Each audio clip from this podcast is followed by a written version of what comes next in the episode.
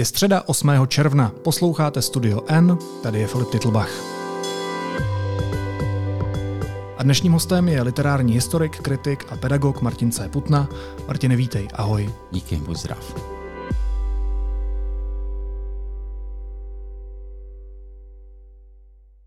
My se dneska budeme bavit o kořenech českého nacionalismu, ale než se k tomu dostaneme, tak by asi bylo fajn na ten úvod definovat pojmy, ať v tom nemáme bordel. Uh, jak ty chápeš nacionalismus? Co to je a co to není? Definicí historických samozřejmě množství, ale to nejobvyklejší je to dělení mezi vlastenectvím a nacionalismem eh, v tom, že vlastenectví eh, je hrdo na svou zem, na svůj národ, na to, co vykonal, ale nemyslí si, že ty ostatní jsou nějak horší.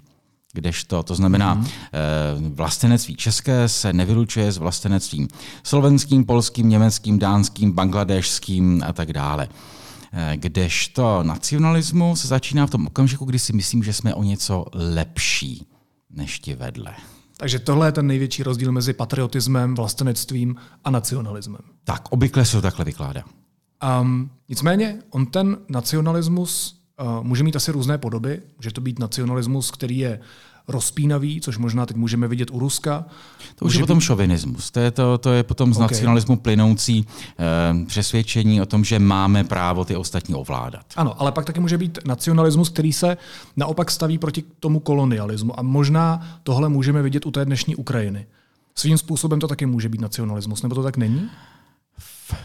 Ano a ne. Eh, samozřejmě, jakmile do toho vneseš ještě ten pojem kolonialismu, začne to být zase ještě zajímavější, protože mm, velká část nacionalismu nebo vlastenectví, nebo obecně řečeno těch obrozenských hnutí 19. století, začínala jakožto obrané. To znamená, my jsme slabší, jsme součástí nějakého většího celku a nemáme v něm to postavení, které si myslíme, že bychom měli mít a tedy musíme se bránit. Jo? Sedíme-li tady vyspálené ulici, tak to je samozřejmě místo, ve kterém, když člověk zvedne hlavu na ty obchody, no tak vidí těch pamětních desek, těch všech možných eh, spisovatelů, vlastenců, politiků 19. století, kteří tady bydleli. A z dnešního pohledu bychom některé jejich výroky o tom, jak je český národ skvělý a jak je český jazyk lepší než ten německý, protože, protože, protože, mohli shledávat velmi snadno prvky nacionalismu. Mm-hmm.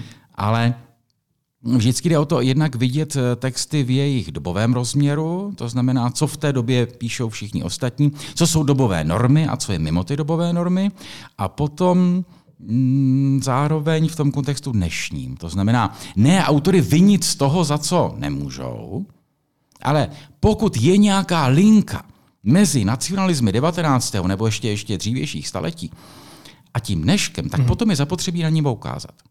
K té lince se dostaneme, ale já jsem se ptal na to rozdělení nebo na ty různé úhly pohledu k nacionalismu proto, protože mě zajímá, jestli to je pokaždé toxická ideologie, anebo jestli v ní lze spatřit i nějakou zdravou logiku. Ono, to rozlišení je někdy jemné jo, mezi vlastenectvím a nacionalismem je to určitá pomůcka, určité, určité jaksi ideální rozdělení, ale v praxi to samozřejmě bývá smíšeno, jo, že je tam prvek toho jaksi přirozeného, ano, prostě jsme rádi, že jsme tady a to si myslím, že je strašně důležité a to, mm, abychom udělali skok jakoby do dnešního času.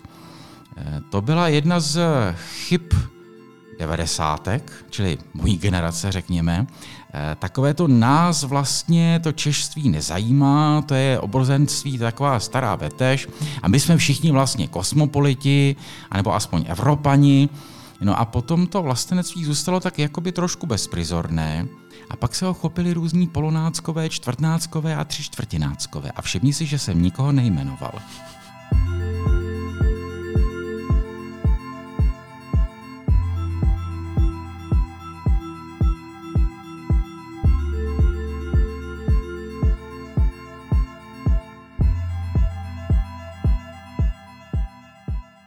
Já taky jmenovat nebudu. Třeba se k tomu dostaneme k těm jménům, proč ne?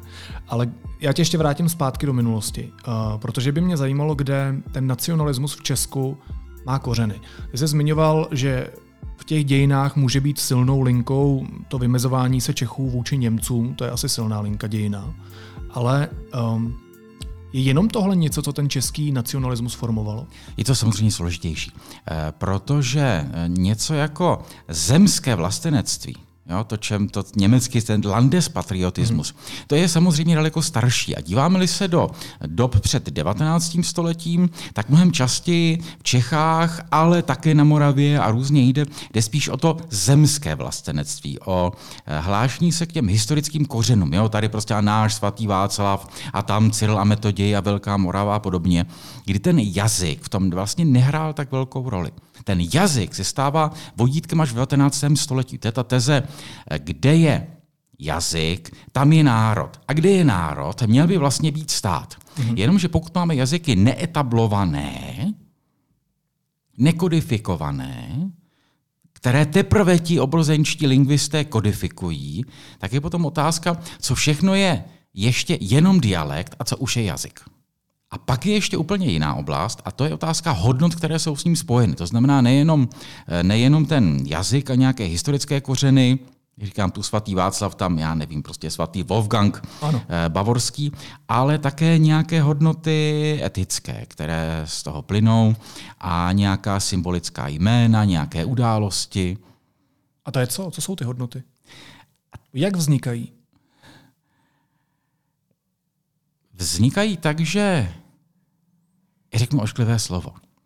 Ona je obvykle vymýšlí, nebo znovu vymýšlí, nebo znovu promýšlí elita. Není to žádný lid. Jo, to je ten jako velký paradox, že 19. Eh, století zaklíná lidem, jo, lid rovná se národ, ale zároveň je to obvykle skupina těch vzdělanců kteří promýšlejí dějiny a říkají, toto jsme my, jo, k tomuto se hlásíme, toto jsou naše symbolické hodnoty, toto jsou naši svědci. A to dělají i dnešní náckové?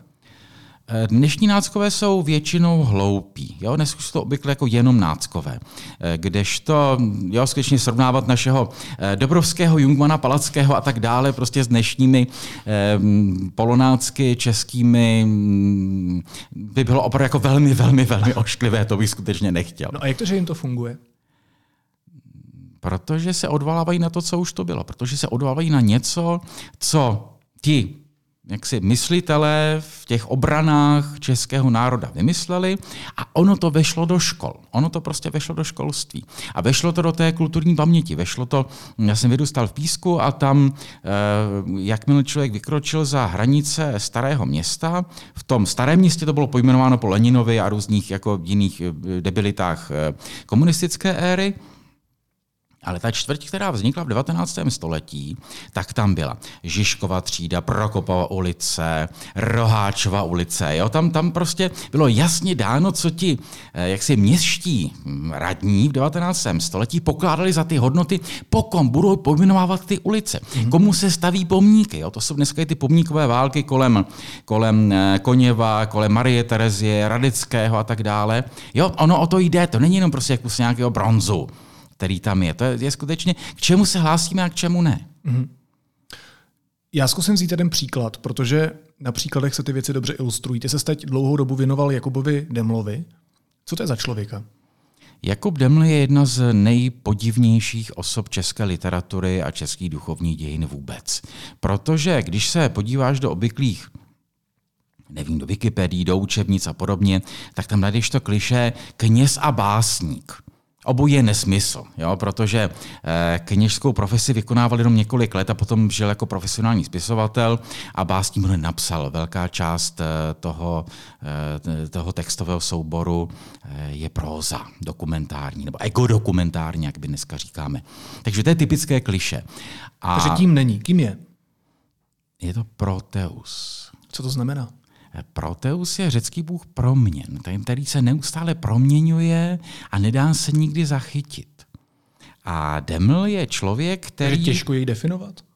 A je těžko jej definovat, leda skrze tu proměnlivost, ale samozřejmě přece jenom Demla do nějaké míry definovat lze.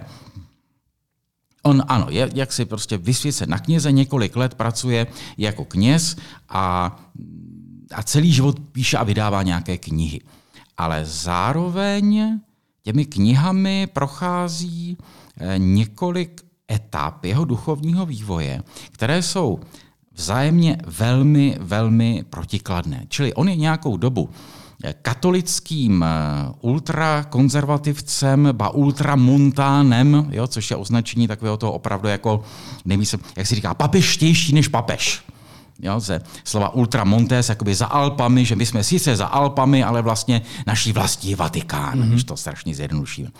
To je jedna podoba. Pak je tam jiná podoba a to je velký antiklerikál.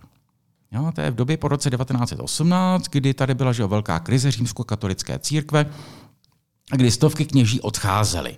Jo, buď to byli, jak si, nebo chtěli nějakou reformu vnitřní té církve, z velké části věcí, které pak vlastně naplnil o 50 let později druhý vatikánský koncil, ale nedali jim explicitně za pravdu, jo, s takovými věcmi, jako že liturgie by třeba mohla být v národním jazyce. Ne, to je nemyslitelné, liturgie posvátná je latinská, drzovní kacíři už neupálit, na to už bohužel nesměli.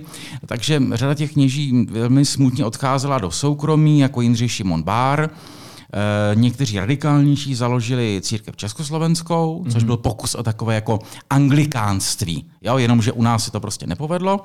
Někteří úplně odcházeli někam prostě do volné myšlenky a tak dále. A Deml byl úplně těsně krůček tady od toho. Jo? A ve svých textech z těch raných 20.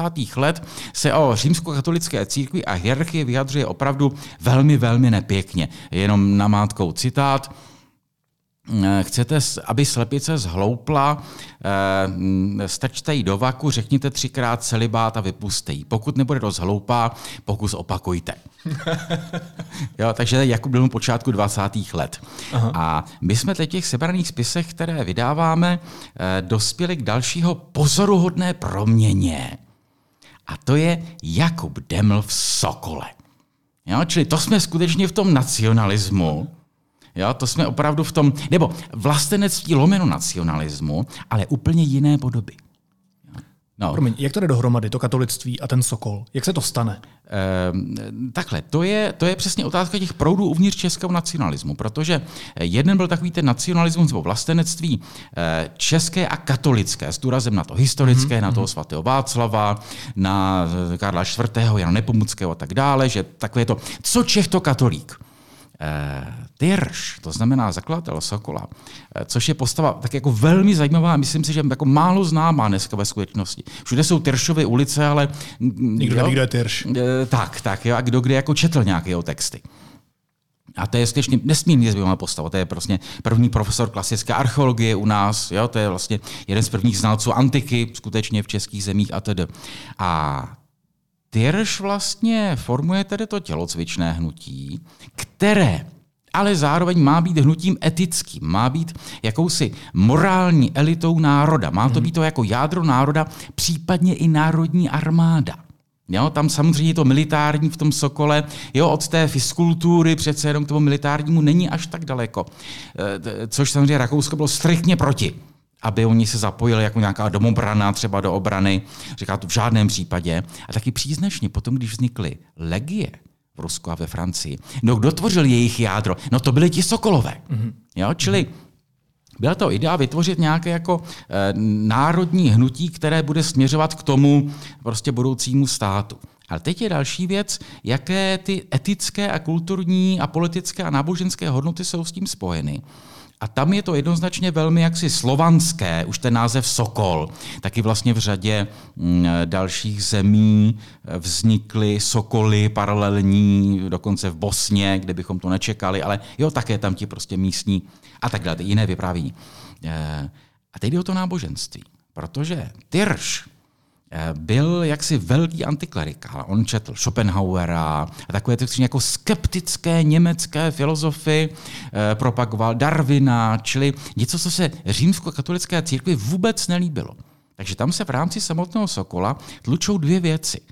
To na jedné straně jsme tu pro všechny a co Čech to Sokol, a nebo eh, jsme to pro všechny, ale chceme, aby to všichni bylo nábožensky pokrokové. To neznamená ateistické. Jo? Pozor, tam nejde skutečně o ateismus, ale jak si o vzdálení se od té katolické církve a zvláště od toho klerikalismu. Od no, té, no. A Deml zvládl obé. A Deml v době, kdy je sokolským činovníkem, skutečně cvičitelem, řeční na Olšanech o hrobu Terša Fignera, eh, chce následovat to sokolské, čili vlastenecké, slovanské a tak dále, a to pokrokové, a nějak do toho integrovat prvky katolicismu. A Filipe, já jsem četl mnoho bizarních textů, opravdu mnoho nejrůznějších politických barev, prostě od ruda do hněda a prostě všechny možné barvy, co si dokážeš představit. Ale takový bizár, jako jsou Demlovy sokolské promluvy, to se vidí málo kdy.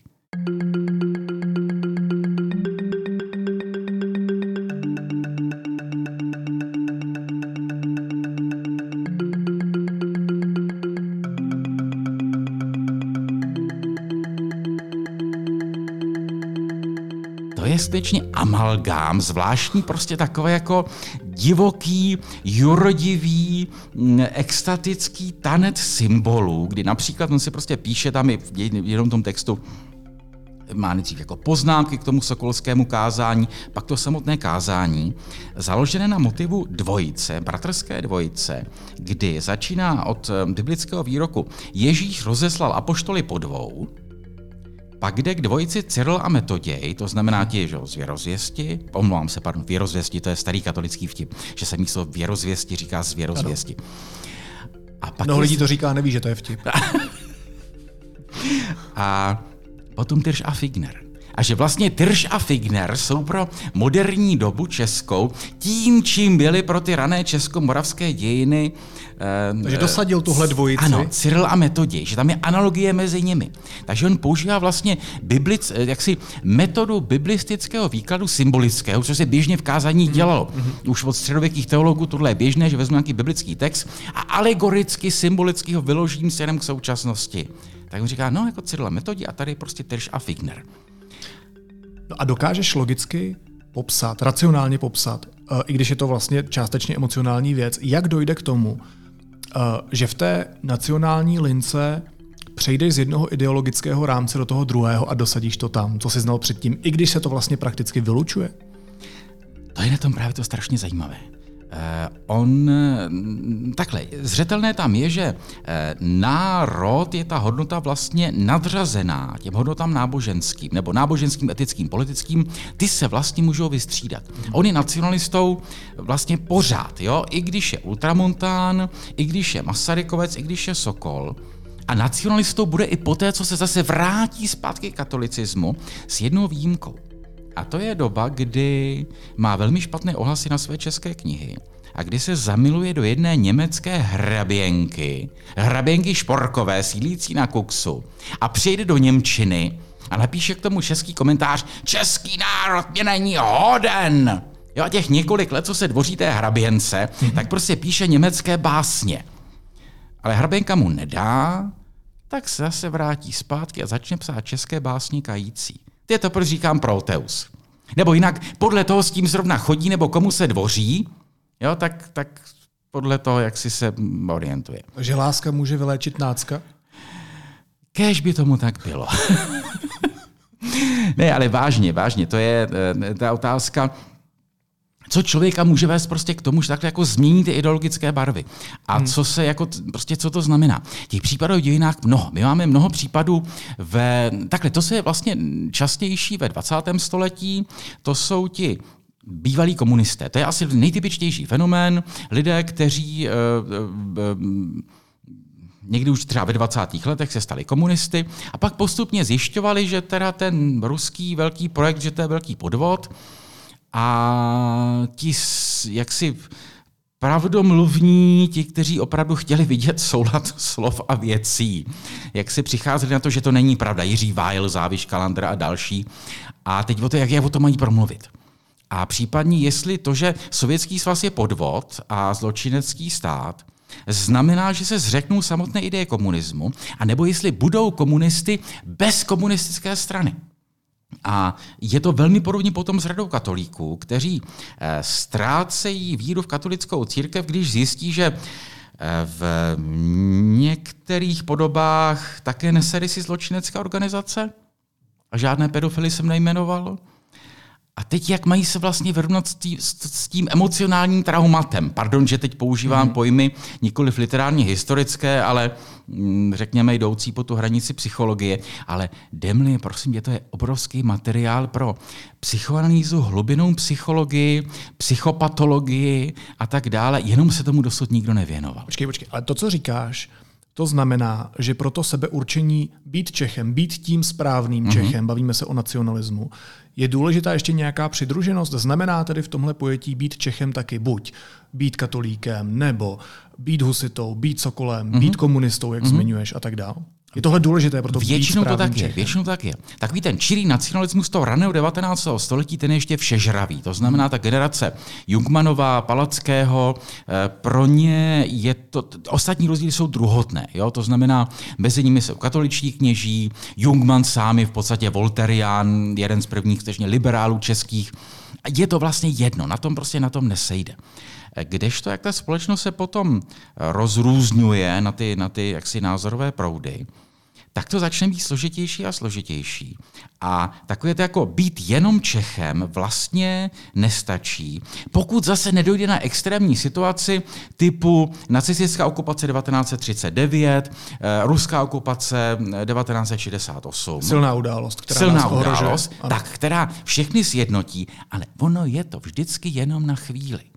Jo? Zase potom vzniknou různé proudy, takové to a půjdeme radikálně do odboje, aha, aha. nebo budeme teda potichu, nebo se pokusíme najít nějaký modus vivendi a zase potom dojde na ty hodnoty. To znamená, že ti, kdo přistoupí s tou okupační mocí na nějaký modus vivendi, nechci říct přímo kolaboraci, byť někdy je to pak úplná kolaborace, říkají tak, a co přece jenom máme společného? Sice jsou to okupanti, ale, mm-hmm. jo, když přijdou Rusové, řekne se, ale přece jenom jsou to Slované. Ja? Nebo když přijdou Němci, tak část katolíků, hm, naštěstí menší, ale byli takový, řekne, no ale přece jenom e, jsou to také křesťané a je to ten západ, ke kterému my se vlastně hlásíme. Ano. A to je potom jiná kapitola Demlova, to je svazek, ke kterému se dostaneme někdy, já ten se teda fakt netěším. E, Deml byl antisemitou často a dlouho v některých obdobích. Co by na to řekli Sokolové? Eh, prosím tě, Sokolové s tím taky trošku zápasili. Jo. Sokol na počátku eh, taky vlastně řešil tu otázku, jestli židé v Čechách jsou natolik Čechy, aby mohli být také Sokoly. Mm-hmm. Jo, takže to je taky jako otázka sokolovského antisemitismu, který oni tak překonali. A v Demlově éře už jsou čeští židé, českojazyční, zcela běžně sokoly a dokonce pro Demla je to, když v něm zase ten antisemitismus antisemitismus probubláznová, takové to, když se vrací k katolicismu, jako by se musel vracet i k tomu antisemitismu, tak začne Sokolo vytýkat, a jak to, že vy tam máte tolik těch židů? A jak to, že ty židi vám nevadí? A jak to, že vám vadí, že já jsem katolický kněz? Mm-hmm. A v těch, bohužel to je jako velmi smutné, eh, Deml ještě na počátku okupace vyjadřuje velké sympatie nové moci, protože je antisemická. Jo? Protože Prostě on je tím antisemitou odedávna, velmi vášnivým, nejvášnivější mezi českými spisovateli vůbec, podle mě. A takže to jsou strašná slova z roku, pozor, ne 1938, ne 39, ale 40 že Adolf Hitler, říšský kancléř, jako kdyby znal ona slova Otokara Březiny o židech, kteří ničí každý národ a jako kdyby Adolf Hitler uskutečňoval slova Otokara Březiny. Napsal Jakub Deml 1940. Mm-hmm. Jo? Pak mu asi někdo dal doma pár facek. A řekl prostě, zbláznil prostě, jako co to děláš? A smlknul a v dalším svazku těch šlépějí, těch jakoby denníků, co pořád vydával, že tom není ani slovo.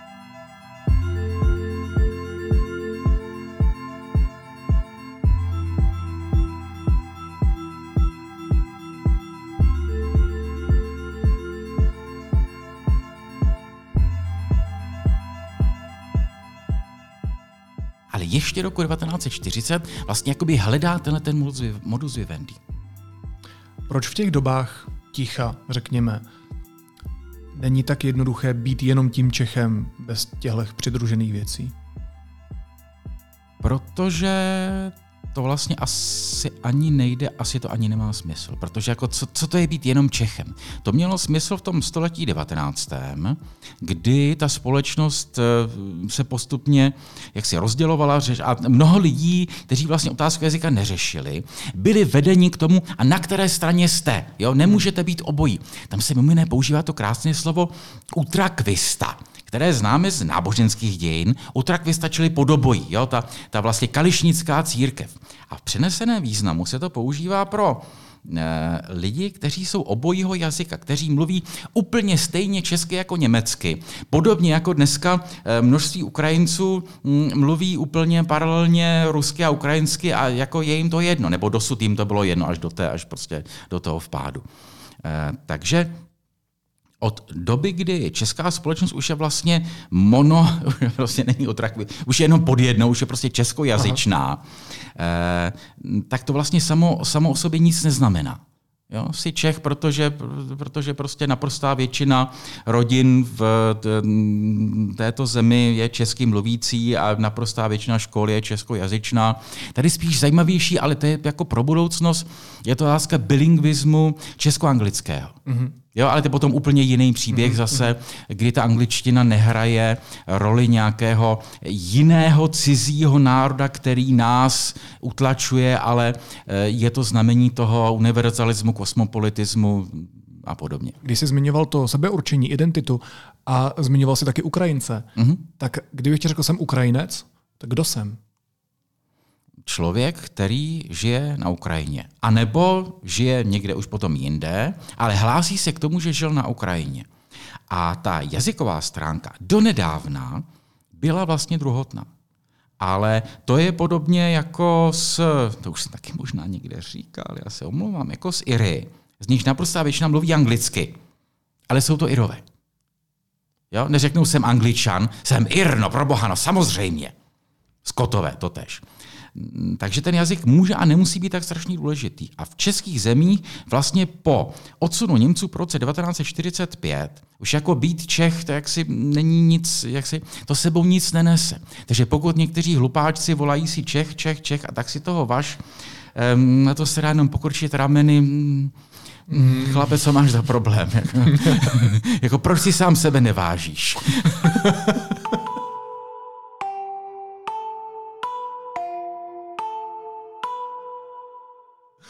Počkej, ale já tě přivedu spát, já tě totiž vedu trochu někam jinam, než si myslíš. A pak by mě totiž zajímalo, kdybych ti řekl, jsem Rus, tak kým jsem? Odpověděl bys jinak než u toho Ukrajince? Určitě, protože tam to může znamenat dvě věci. Buď to jsem člověk eh, rusky mluvící, chodící do ruských škol, čtoucí ruské knihy a tak dále, tak dále, a nebo to ale může znamenat, eh, jsem eh, občan ruské říše. Mm. A moje etnicita může být přitom velmi rozdílná. Teď se o tom mluví často, že do těch oddílů, co poslali na Ukrajinu do první řady, eh, byli často lidé právě z těch etnik ze Sibiře, eh, z východu, kteří právě jako Rusy v tom etnickém slova smyslu nejsou. A ruština je pro ně tím imperiálním jazykem, ale maminka mi zpívala písničky v, já nevím, prostě v baškirštině třeba, tatarštině, mm-hmm. desítkách jazyků, jo, které tam jsou. A to jsme teda od Jakuba Demla hodně daleko. Uh, půjdeme ještě dál. A možná tím zavřeme, protože ty si uh, ten minulý rozhovor, když jsme se spolu... Taky ho málem zavřeli. Taky Jakuba Demla 1945 málem zavřeli, tak je to ještě protože ho soudili jakožto kolaboranta. A potom po druhé, 1948, jo, jestli přece jenom Deml není kolaborant za to, co psal, a že patří ho zavřít. A tehdy ta slavná scéna, jak prostě tam přijel eh, Vítězslav Nezval, národní umělec, prominentní komouš a řekl, ne, to je básník, co si to dovolujete, to nesmíte. A proč mi to říkáš? Mm, to je jenom, jak si říkal, Demla zavřeme. Takže ho málem zavřeli. Dobře. Tak teď pojďme uzavřít ten rozhovor, ne Demla. My, když jsme končili ten minulý rozhovor, ten náš poslední rozhovor ve studiu N, tak jsem se tě ptal, jak skončí ruská agrese na Ukrajině. Proto jsem se tě teď ptal, co znamená být Rusem a co, zna, co znamená být mm-hmm. i v té lince toho nacionalismu a té identity sebeurčení. Ty jsi minule říkal, uh, mám tady poznamenáno, věštkyně Kassandra mlčí a to je dobré znamení. Mm-hmm. Neměla by po těch víc než 100 dnech dost krvavé agrese Kassandra už promluvit? Proč ne? Cassandra mlčí. To je dobré znamení. A to je dobré znamení. Jasně, dě, jako dějí se strašné věci samozřejmě, jako dějí se strašné věci, ale to nějak jako, ne, jako nesnižuji a nenechávám mě to chladným, ale mm, ta možnost, že Rusko to celé převálcuje, se mi nezdá pravděpodobnější. To znamená, v tomto smyslu jako to, to hlavní se jako hlavní se děje. Jo, a že to bude mít ještě prostě mnohé, eh, zjevně mnohé kapitoly, to, které nebudu předvídat, eh, to, protože nevím, jo, ne, prostě nebudu říkat žádné prognózy. Ale jako ten čistě vnitřní pocit, ale já nechci mluvit o pocitech, vždycky říkám, mluvím o faktech. Jo, o pocitech nech mluví, nech mluví no dobře, ale tak paso, ženštiny, pa, obojího pohlaví. Pasoval se do věštkyně Kassandry. Ale Věštkyně Kassandra se přece nedrží jenom faktu, ale vidí dopředu. Já nikam ne... Takhle, eh, eh, realisticky.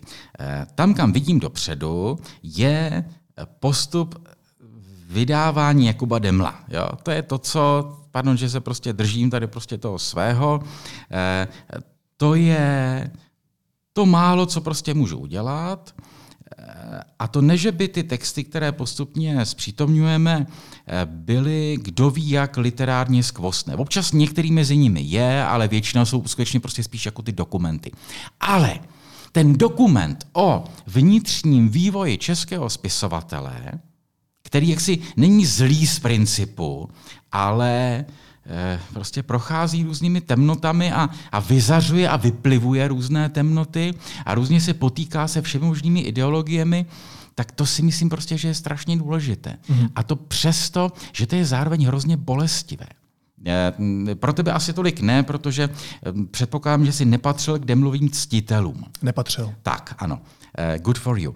Ale je v českých zemích mnoho lidí, kteří jsou demluvi ctitelé a kteří prostě věří na tu ikonu, na ten krásný obrázek toho hodného, zbožného kněze a básníka, co chodí po tom tasově, rozdává tě dětem ty bombony, povídá si s těma pejskama. Eh, jo, takový ten, ten mhm. prostě jako kýč katolický, který se tak jako pěstuje. No a realita tomu prostě vůbec neodpovídá. A jedna z věcí, která mě právě jakožto historika, pak už tu Kassandru, prostě byl takový, to člověk jednou řekne vtípek a pak se to s ním, tam, prostě, pak se to s ním prostě nese. Eh, to, co mě na tom právě jako zajímá, vzrušuje a štve tak, to jsou ty falešné modly. To jsou ty falešné představy o nějakých osobnostech, které si zidealizujeme, kterým se podařilo eh, překonat dějiny. Jo? Že... to se děje u všech snad, ne? Ne.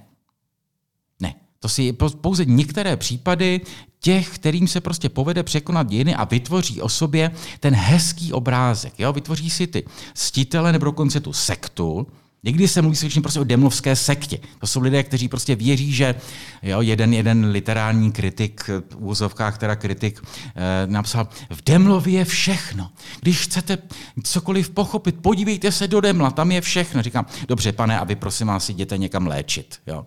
Místo, co byste někde přednášel. Eh, takže jsou lidé, kterým se to povede. A já teď mám se na jazyku některé příklady osobností z nedávné minulosti, kterým se podařilo stát se tou kulturní, kultovní figurou. Jistě Deml nebyl tak kultovní jako eh, někteří zpěváci nebo některé mecenášky, přece jenom ten jeho kult se týká nepoměrně menšího počtu lidí. Ale to, že ta faktografie, to, jak to bylo doopravdy, je méně podstatná, protože lidi mají rádi ten obrázek, Jo? On tak hezky zpíval, ona byla moudrá a laskavá. Realita je úplně jiná. Proto říkám, že se to děje přece u mnoha, mnoha osobností. Co taky Karel Gott třeba, jako nemusíme jít daleko. Ty jsi ho jmenoval.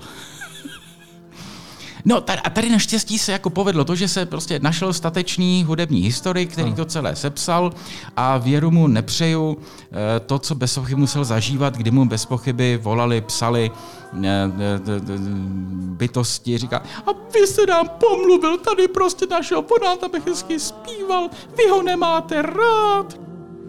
Na kterou z vás vzpomíná si víc, na kterou z vás netroufám si říct. ten typický argument, vy nemáte rád. Jo, taky na to naše vydání Jakuba Demla eh, někteří reagují a vy nemáte rádi Demla. A říkám, hmm. krucinál. Eh, ve vědecké práci, historické, nejde o to mít rád nebo nemít rád. Tam jde o to se prostě podívat na ta fakta, dobrat se těch, která známa nebyla, brát je, a pokud zvláště pracujeme s texty, tak prostě brát opravdu korpus těch textů celých a poctivě sine iraet studio, jak říká starý Tacitus, prostě bez hněvu, zášti a stranickosti, mm, se podívat na obraz, který z toho vyplývá. A ono je to někdy prostě strašně nepříjemné. A ještě řeknu protiargument. Když říkáš, to se, stalo, to se povedlo mnohým. Uvedu protipříklad. Václav Havel. Jo? Václav Havlovi už za jeho života vyšlo množství antibiografií co by na něj hnusného našli? Všech možných bulvárních hajzlíků, ať už byli prostě, ať to pro peníze, nebo ať už to dělali pro některé jiné nejmenované politiky, kteří Havla nenáviděli, ale on se musel dočít toho, že o sobě četl množství svinstva a ďábel, jak známo, ďábel nikdy nepracuje s čirou lží. Jo, ďábel nebo putinometní list. Eh, vždycky pracuje s půlkou pravdy. Jo, vždycky prostě pozbírá nějaké reálné věci a k tomu se tak jako něco dointerpretuje, něco vymyslí, protože nenávidí. Jo, protože prostě chce na něco naházet lejna. Eh, podobně vyšlo i o to Masarykovi, jo? prostě vyšli knihy, říkají, podívejte si, jako, co to vlastně jako všechno bylo. Zatímco um, Karel Gott a Jakub Deml a jiní um, jako by se pořád těšili takovému tomu, to je prostě přízni davu. A myslíš, že Masarykovi ani Havlovi se to mnohdy neděje? U některých skupin lidí, kteří opravdu jako nevědí, neznají jeho dílo. A počkej, teď, že se jim neděje co? To, co se stalo Demlovi. Že ho lidé ctí a, že ho lidé neznají. ctí a neznají. Ano, ale vedle toho je to velmi silné to B. Jo, to, že prostě na jak si eh, každou havlovskou, když jsem psal kdysi havlovskou biografii, tak jsem taky prostě pročetl všechnu sekundární literaturu. Je to tak jedna ku jedna a půl, jo, neli ku dvěma, jo, těch, eh, těch hnusů. Jo? Ta hmm. nenávist prostě byla jako, jako strašně silná. Takové to, a co bychom na něj ještě našli? Jo, jsou lidé, kteří prostě jako budí ty sympatie a lidé, kteří prostě jako budí odpor. Mě napadla zase tak jako hodně divoká metafora. Um, Ucníven. No Ježíš, jo. O Ježíšovi vyšly ty čtyři biografie, které napsali ty evangelisti. A potom ta zhruba desítka těch dalších apokryfních, většinou pozdějších. Jo, čili pokud nás poslouchá někdo ezoterický, tak ne. Takzvaná apokryfní evangelia jsou obvykle o generaci až století, až dvě století pozdější než ta kanonická ale ta představa, a co by prostě napsali o něm ti, kteří ho nesnášeli. Mm. Jo? Ti, které prostě strašně štval, ti, kterým rozvíjel ten ustálený obraz světa, jo? ti prostě ti farizeové, jo? jako jejich biografie Ježíš, to bylo jako strašně zajímavé. Protože lidi, kteří ho nenáviděli, muselo v tehdejší Palestině být obrovské množství. A Besoch by byli vlivní. A tak oni ho zabili zase, jo? takže oni jako dosáhli svého jiným způsobem. Ale člověk se jako dovede jako představit ty, uh, ty texty. Takže Havlovi se stalo to samé, co Ježíšovi. Eh, ano, ale to nemá pro Boha znamenatí srovnávání. Jenom se ptám. Jo? V tomto smyslu ano, jo? protože skutečně v jisté společenské, v jisté fázi národního vývoje tady prostě vykonal zcela naprosto mimořádnou roli, kterou mohl vykonat jenom on. Jo, jenom on, nikdo jiný tam prostě nebyl schopen tohleto, prostě toho, co se stalo tady prostě roku 89. Eh, eh, splnil to, nějaké další věci potom už jsem prostě jako nepovedly. Eh, a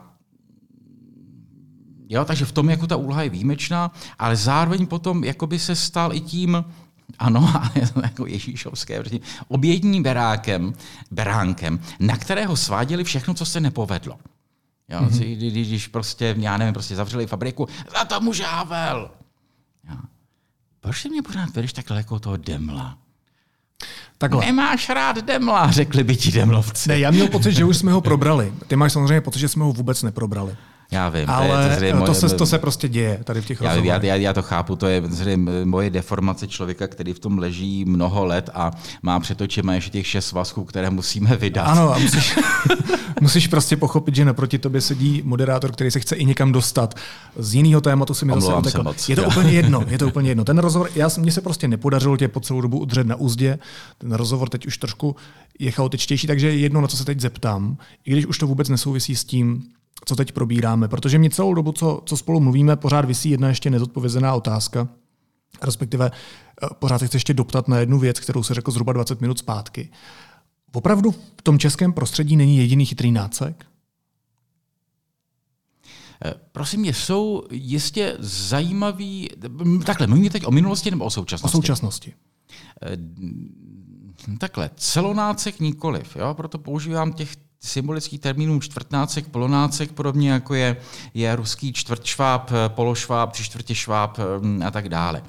A mezi těmi čtvrtnácky eh, jistě zajímavé postavy jsou. To jsou mm, postavy, řekněme, z toho jaksi krajního pólu nějaké pořád ještě legitimní pravice jo, u kterých někdy ten nacionalismus konzervativní je skutečně jako na hranici, ale tam bych asi pak jako nechtěl nikoho jmenovat, jo, protože no nechtěl, nechtěl, nechtěl. A proč ne? Že si pak myslím, že to je jako jiný rozhovor. Já ti můžu jmenovat zajímavé nacionalisty z Demlovy éry.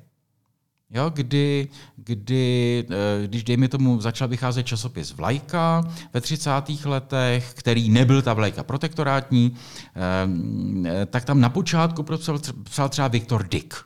Jo, hmm. Básník velmi zajímavý a což je integrální nacionalista který kdyby se nebyl býval utopil na lopudu, eh, tak je strašně nebavý. A kam by se byl býval vyvíjel? Jo? Nebo Rudolf Medek, to znamená zase jako eh, velmi jaksi pravicový, nacionalistický člověk, ale zároveň rozhodně ne fašista, jo, kterého, který zase, kdyby byl býval, nebyl, umřel včas na začátku protektorátu, byli by bývali zavřeli Němci. Eh, a tam to pomezí nějakého jakoby legitimního silného vlastenectví a nějakou už jako šovinismu, v jejich případě protiněmeckého především, jako, jako velmi jemné a zároveň jsou to jako velké osobnosti, velcí spisovatele. Jo? A na začátku protektorátu, ta, tam, kde přesně ten Deml tak jako ujel úplně a prostě jako chválu Adolfa Hitlera, je tam v těch letech 39, 40 řada těch představitelů ve vládě, eh, kteří jsou čeští vlastenci, jo, té konzervativní, často katolické orientace, eh, a říkají, my to musíme s těmi Němci nějak zkoulet, aby to nebylo ještě horší, jo? a něco s nimi máme upřímně prostě společného. Já zkusím skombinovat jednu věc. A to, že přede mnou sedíš ty jako literární historik, chceš zůstat u Demla, jde to cítit. A já se tě chci ptát na otázky, které souvisí s dneškem. A tak mě zajímá, jestli i v dnešní době vidíme něco, co se objevilo u Demla. A to je ta, to je ta kombinovaná identita. Mm-hmm. Tak, v tomto je naše doba velmi odlišná od té Demlovy, eh, kdy katolický kněz, který je zároveň sokolem, to bylo unikum. Jo, to bylo opravdu prostě, to byla pozice, ve které nebylo možné dlouho vydržet a prostě musel se z ní skulit buď to tam, nebo on nám skulil se do té katolické. Eh, dneska naopak, jak tak eh, většinou se pohybuji eh, uprostřed generace mladší, protože učím. Tak tam už kombinované identity jsou naprosto normální a, a to prostě národnostní, náboženské, genderové, všechno, co si vzpomeneš, ty lidi jsou tak jako, jako nakombinovaný a nikoho to nepřekvapuje. Jo, už to bude, jo, jasně, a tohle je prostě... Eh, prostě všechno možné, co si jako dovedeš představit, se jakoby nejde dohromady, jako jde to dohromady a není na tom nic zvláštního. A dá se to jistě nazvat uh, součástí, že to je součást té naší uh, postmodern, prostě té mm-hmm. postmoderní situace a důsledek prostě globalismu a tak dále. Já na to nemám zatím žádnou teorii, žádné hodnocení, jen prostě vidím, že se to děje. Jo? Že v generaci lidí, kterým je prostě od 30 níž, je úplně normální, že jsou to a to a to a to. A jako žili a co, a co, a co, a co? Uh, dejme tomu příklad, mám prostě bytový seminář a tam mi třeba prostě chodí jeden student, který je uh, velmi výrazný uh, levičák, sám se označuje za to, že jako říká, já jsem vlastně taky jako trošku kvír a nevím, co tím přesně myslí. Mm-hmm. A současně studuje katolickou teologickou fakultu a současně se dal dohromady s židovskou dívkou, která naopak stojí politicky na pozici a ekonomicky na pozicích, řekněme, spíše libertariánských. Et voilà! Jo, tak tohle je jako třeba prostě jeden z těch příkladů, mm-hmm. že lidé mohou mít prostě takhle jako kombinovat identity, v něčem se liší, ale jako najdou něco, v čem prostě jako co mají společného a ty rozhovory napříč těmi identitami jsou vlastně strašně plodné a vytvářejí zároveň něco jako prostor pro to, aby ta společnost se nerozpadla, aby ti lidé spolu prostě mluvili. A zase, že vracíme se tady jako k Havlovi. Eh, ten se vždycky snažil, aby lidé různých názorů spolu mluvili. Jo, to byla idea charty, jo, že tam prostě hmm. sedí ten Václav Benda, Petr Úl a Dinsbír a tyhle prostě to spektrum prostě jako odleva doprava a že se spolu nějak jako domluví. A tohle si myslím, že je strašně důležité. Eh, a ať už říkám, že je to, je to věc prostě jakoby té postmoderny, globalizace, anebo ještě jinak urbanizace. Jasně. Jo? Takže a tak tom... není to skvělé, že se lidi dovolují být sami sebou a uh, tyhle překážky se snaží je to, je, je, to, je to jako určitě skvělé. Problém je jenom v tom, že tohle může probíhat v těch dostatečně velkých aglomeracích, lidských, hmm. kde ty komunity můžou jako žít vedle sebe eh, a, a prostě potkávat se a mísit se, kdežto v tom demlovském světě, jo, na té vesnici, to nejde. A proč to pořád nejde? Protože je to vesnice. Protože prostě je příliš malá. Tam jako jsou, prostě tady se to dělá takhle. Je jo, ten prostě jo, jo. Z, z, z, film Kdo chce zabít sekala, tady se pije žitná. Ano. Jo? A přijde tam evangelík eh, a děti prostě ním pokřikou, přijdeš do pekla, přijdeš do pekla. A pokřikují to proto, protože jim to tatínek řekl. Takže eh, ten, eh, jak přesně i na tom semináři a různě jinde se lidé hádají o levici a pravici, říkám, no, já to nevidím jako ten klíčový problém. Ne, že by byl jako málo podstatný, ale pořád si myslím, že důležitější je ten rozdíl mezi tou společností, řekněme, havlovskou a demlovskou. Jo, mezi tou, kde je běžné, že jsou lidé různí a přesto si spolu povídají, a občas se pohádají, ale prostě nezabijou se kvůli tomu.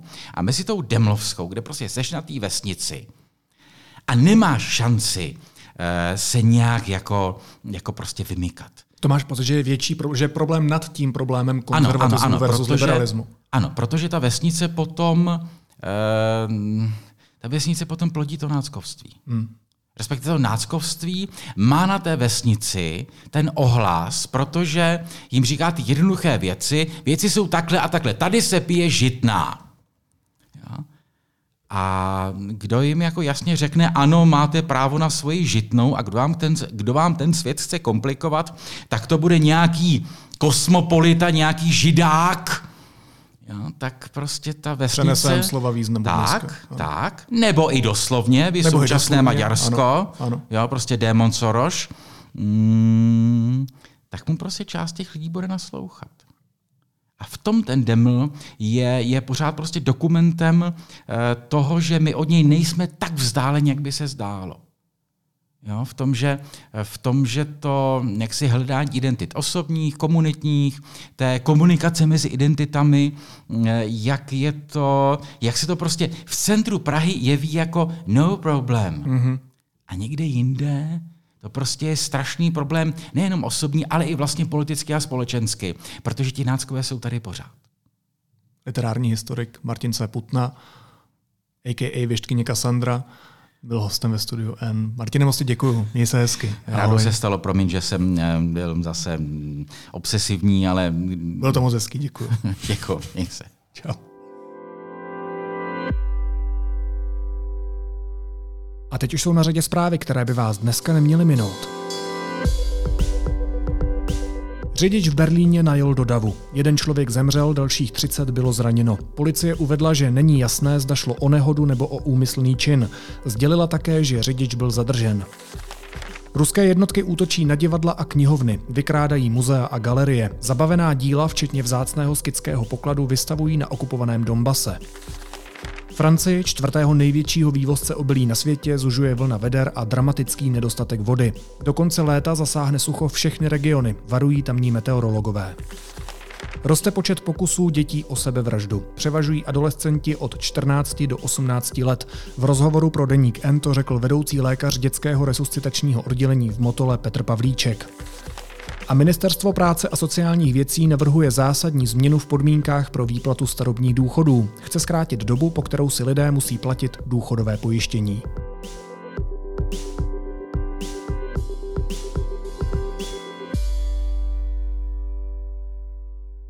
A na závěr ještě jízlivá poznámka. Prezident Miloš Zeman se rozhodl ke konci svého mandátu dál škodit. Řekl, že pokud mu na stole přistane zákon o manželství pro všechny, bude ho vetovat. Protože nejenom z jazykového hlediska slovo manželství implikuje svazek muže a ženy. No tak přesně takhle to není. Budu citovat jazykovou vědkyni Janu Valdrovou. Historicky starší než manžel je slovo manželka. Kořen mal jsme nejspíš zdědili z Němčiny. Můžeme srovnat se slovem gemál, což znamená choď. V základu podstatného jména gemál najdeme novohorno-německé slovo dohodnout se, zasnoubit se. Manželství je tedy etymologicky smlouva, bez ohledu na pohlaví. To za prvé. A za druhé, pokud bychom přistoupili na tuto argumentaci, která je už teď v základu chybná, dalo by se říct, že slovo prezident, jehož významem je sedět vpředu, zase implikuje, že bude takový člověk předsedat, vést, zastupovat, být činný, tedy opak Miloše Zemana. Naslyšenou zítra.